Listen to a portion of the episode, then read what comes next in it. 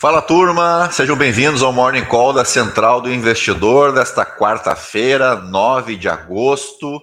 Uma quarta-feira que começa sem direção única na Ásia e com os futuros em Wall Street operando aí em leves altas.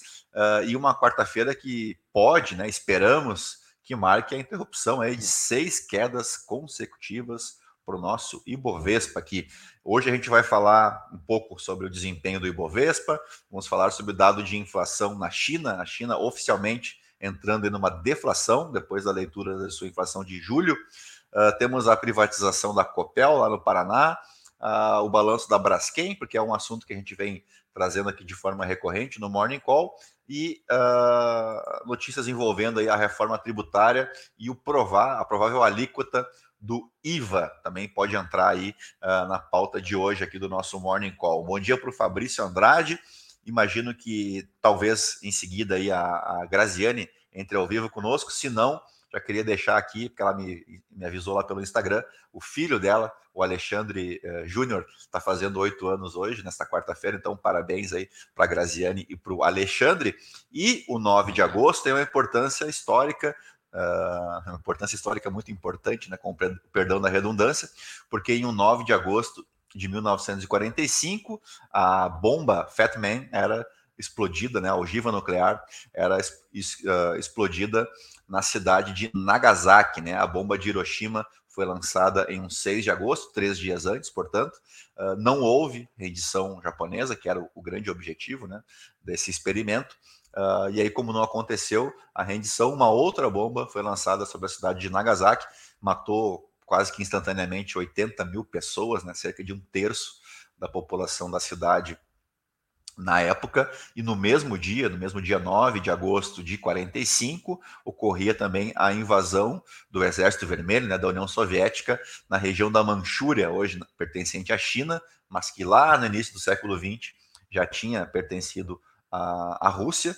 né, e os soviéticos invadiam então essa região da Manchúria, ocupada pelo exército japonês, com um milhão de soldados do Exército Vermelho contra aproximadamente 800, 850 mil soldados de parte do exército japonês. Então sempre tem uma controvérsia muito grande, né? Claro que ninguém é favorável à detonação de uma, de uma arma nuclear, mas muitos defendem, né? E existem razões para tal que uh, o, a explosão dessas duas bombas nucleares de fato fez com que o, o Japão se rendesse. Isso daí já é mais para frente, né, no mês seguinte, em um 2 de setembro uh, de 1945, a bordo do, do porta-aviões americano, uh, e que se não fosse essas duas bombas nucleares, talvez a gente tivesse a, a continuidade da Segunda Guerra Mundial, que já tinha encerrado aqui no Ocidente. Né? A Alemanha já havia se rendido meses antes, mas os japoneses uh, não estavam determinados a se render,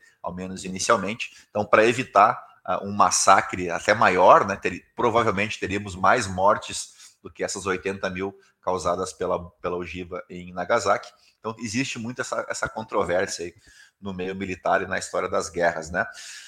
Aí, chegou a Graziane, bom dia, uh, parabéns aí mais uma vez para o teu filhote. Luiz Henrique Lanner Rodrigues, chove no Rio Grande Amado. É, aqui também chove, aqui em Santa Catarina chove. E lembrando que semana que vem começa o meu deslocamento para o litoral uruguaio. Então, vou passar rapidamente pelo Rio Grande do Sul. Na segunda-feira, estou em Porto Alegre. Aí, na terça, já vou para Bagé, né, que é uma das cidades fronteiriças com o Uruguai.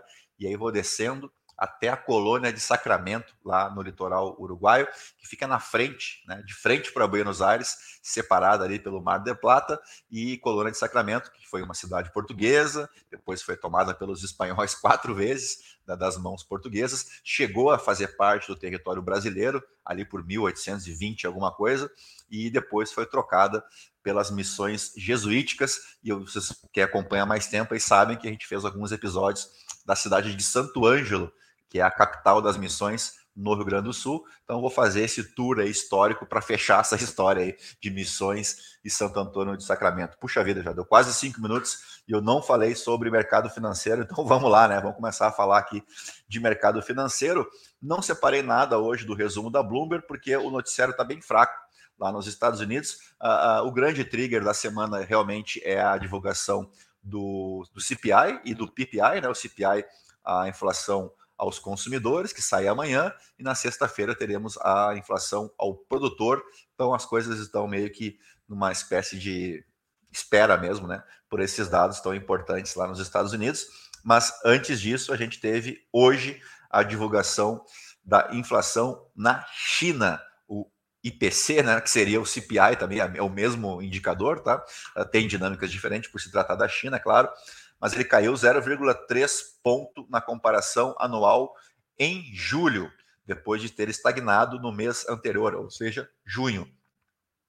E essa foi a primeira vez em mais de dois anos que a China registra deflação, né, uma inflação negativa. A última vez havia sido em fevereiro de 2021, quando a pandemia de Covid-19 afetou a demanda, derrubando os preços. A gente sempre acaba sendo redundante, né, falando que foram anos de pandemia e tal, mas é que se faz necessário, porque realmente foi um período de exceções no mundo inteiro, né? Então vamos falar um pouquinho do nosso Ibovespa que vem apanhando há seis dias consecutivos, né? Praticamente a gente não sabe o que é ganho nesse mês de agosto. Começa, claro, a preocupar, ainda que a gente tenha fechado ontem em baixa, mas bem distante das mínimas, né? O, durante o amanhã, especialmente, ali, o índice chegou a cair acima de 1,5%, foi lá nos 117 mil pontos, e aí deixou a gente um pouco mais preocupado, né? Mas ao longo do dia as coisas foram se encaixando. Bom dia para o Claudinei e para o Nestor Neto. Chegando atrasado, mas terminado ao vivo, volto para ver tudo e ficar bem informado. Com, deixa eu ver aqui, com o melhor. Com o melhor, não, não, melhor não, né? Eu digo que sou um dos melhores aqui de Itapema. Aí, aí tá bom já, né?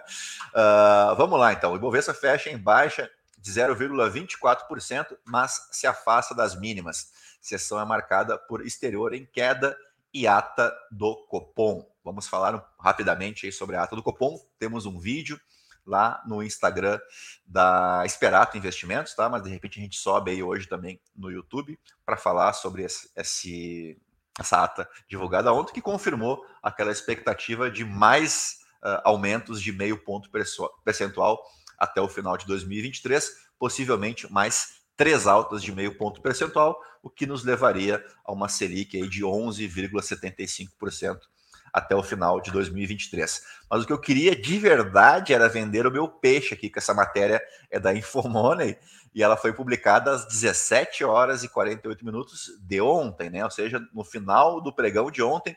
E aí eles ouviram alguns especialistas do mercado.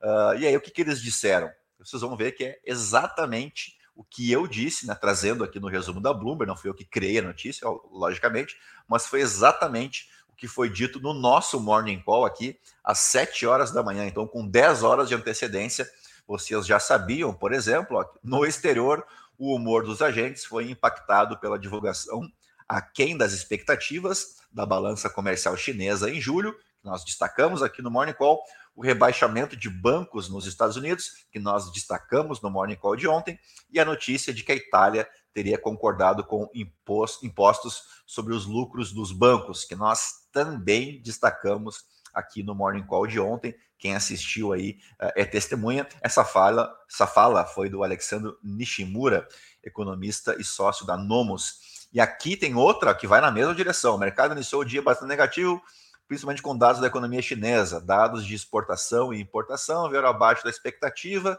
também tivemos alguns temores sobre o setor bancário, onde a Moody's rebaixou o rate dos bancos regionais americanos e a Itália anunciando taxa sobre lucro excedente taxada aí em 2023. Isso aqui quem disse foi o Bruno Madruga, sócio e head lá da Monte Bravo Investimentos. Então, tudo isso aqui foi dito por nós às 7 horas da manhã uh, e se acabou se confirmando, né? Não por mérito nosso, volto a, a dizer, né? Mas isso que uh, é importante a gente acordar cedo e ler portais de notícias uh, relevantes, né, que de fato tragam informação de qualidade. É o caso, por exemplo, da Infomoney, da Bloomberg e dos demais portais que a gente uh, acompanha aqui diariamente. Então, só queria trazer para vocês aqui a parte da ata do Copom sinalizou então uma contra, a contração de 50 pontos base da Selic na próxima reunião, uh, o que afasta o temor de cortes maiores. Já havia algumas alas do mercado financeiro projetando aí uma queda até de 0,75%. Né? O pessoal se empolgou um pouco aí uh, com a, a última decisão,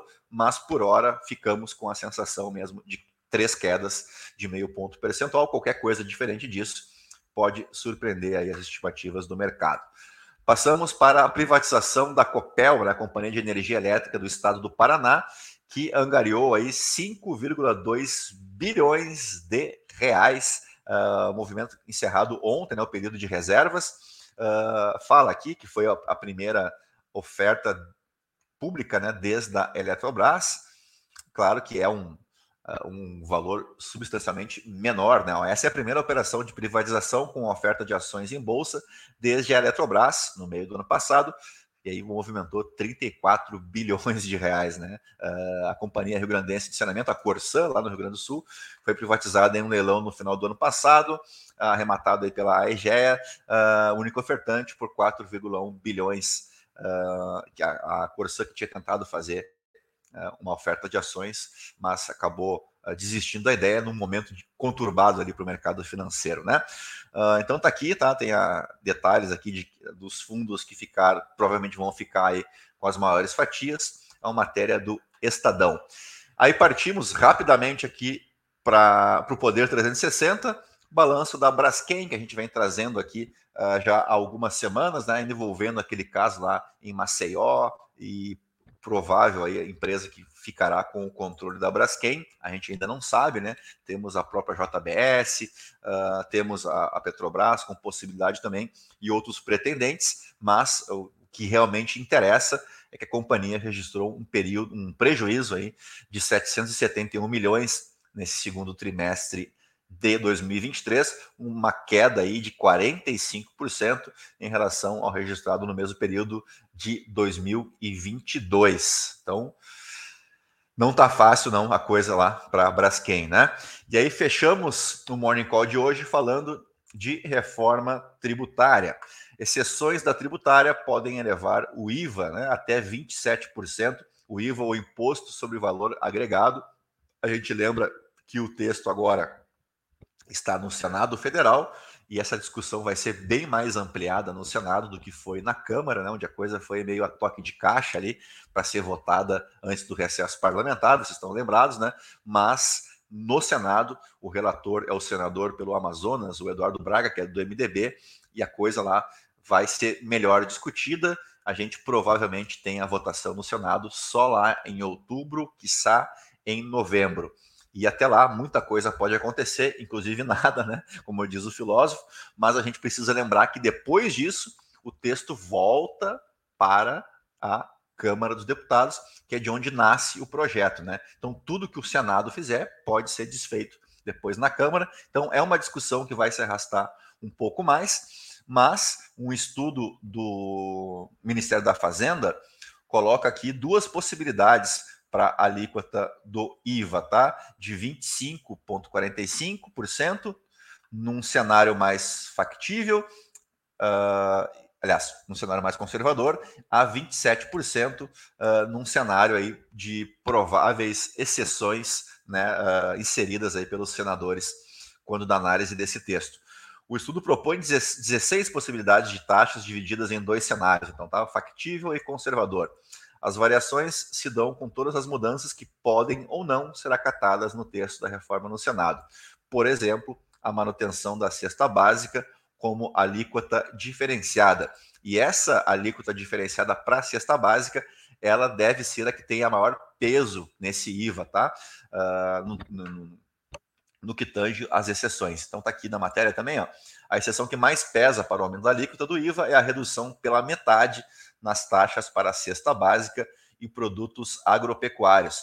Aumenta a carga tributária de 1,67 ponto percentual até 1,79 ponto percentual. Então, quase dois, dois pontos percentuais aí, só essa redução de 50% na cesta básica e em produtos agropecuários. E a que menos pesa seria a desoneração das taxas para educação privada, que variam 0,32 ponto percentual tanto no cenário mais conservador quanto no cenário mais factível. E aí você pode estar se perguntando, tá, mas 27% é muito, é pouco?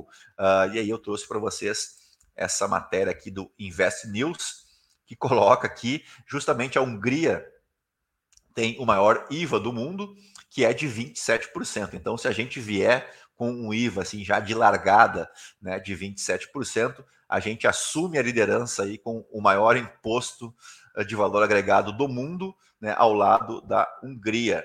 E o que eu queria trazer para vocês, antes de mostrar o ranking, ó, de acordo com a Organização para a Cooperação e Desenvolvimento Econômico, a OCDE, atualmente 174 países ou territórios, entre os 193 países reconhecidos pela ONU, pagam um imposto sobre o valor agregado. Então, é, a gente está falando mais aqui realmente é do percentual, não da ideia de termos um imposto que agregue, né, que, que faça essa junção de, outro, de outras taxas. Hoje a Hungria é o país com maior IVA do mundo, com alíquota de 27%. E a gente vê ó, que se a gente tiver o cenário mais otimista, de um imposto de 25,45%, né, que é o cenário mais otimista do Ministério da Fazenda, mesmo assim, a gente estaria aqui entre os maiores IVAs do mundo, uh, junto de países aqui do, do os famosos países aqui que, que tem uma política social muito interessante, né? Casos da Suécia, da Noruega, da Dinamarca, que são constantemente citados como exemplos aí de retorno dos tributos cobrados, né? retorno, no caso, para a sociedade, né? de qualidade do serviço público, uh, o que não é o caso no Brasil, aqui vamos combinar, né? estamos bastante distante disso, mas em termos de cobrança de impostos, a gente estaria lado a lado com essa turma aqui, então. Uh, e aí, aqui, o menor, nesse, nesse cenário aqui, o menor dos impostos fica por conta da Espanha, com um IVA de 21%. Eu queria saber agora a opinião de vocês, né? Qual a expectativa de vocês? Se vai ser 25, se vai ser 27, se é muito, se é pouco. Uh, eu imagino sempre né, que o, que o, grande problema reside no retorno desses impostos, uh, menos até do que a própria alíquota em si, né? Mas enfim, quero ouvir a opinião de vocês aí e já peço para vocês uh, deixarem o like no vídeo de hoje, se inscreverem no canal, já agradecer, chegamos aos 1.140 inscritos no nosso canal e vamos ficando por aqui, né? Deixa eu só voltar aqui com vocês para a gente fazer a, a, devida despedida. Então, um bom dia a todos, né? Bons negócios e a gente volta amanhã com mais uma edição do nosso Morning Call, tá bom? grande abraço, um bom dia a todos, até lá, tchau, tchau.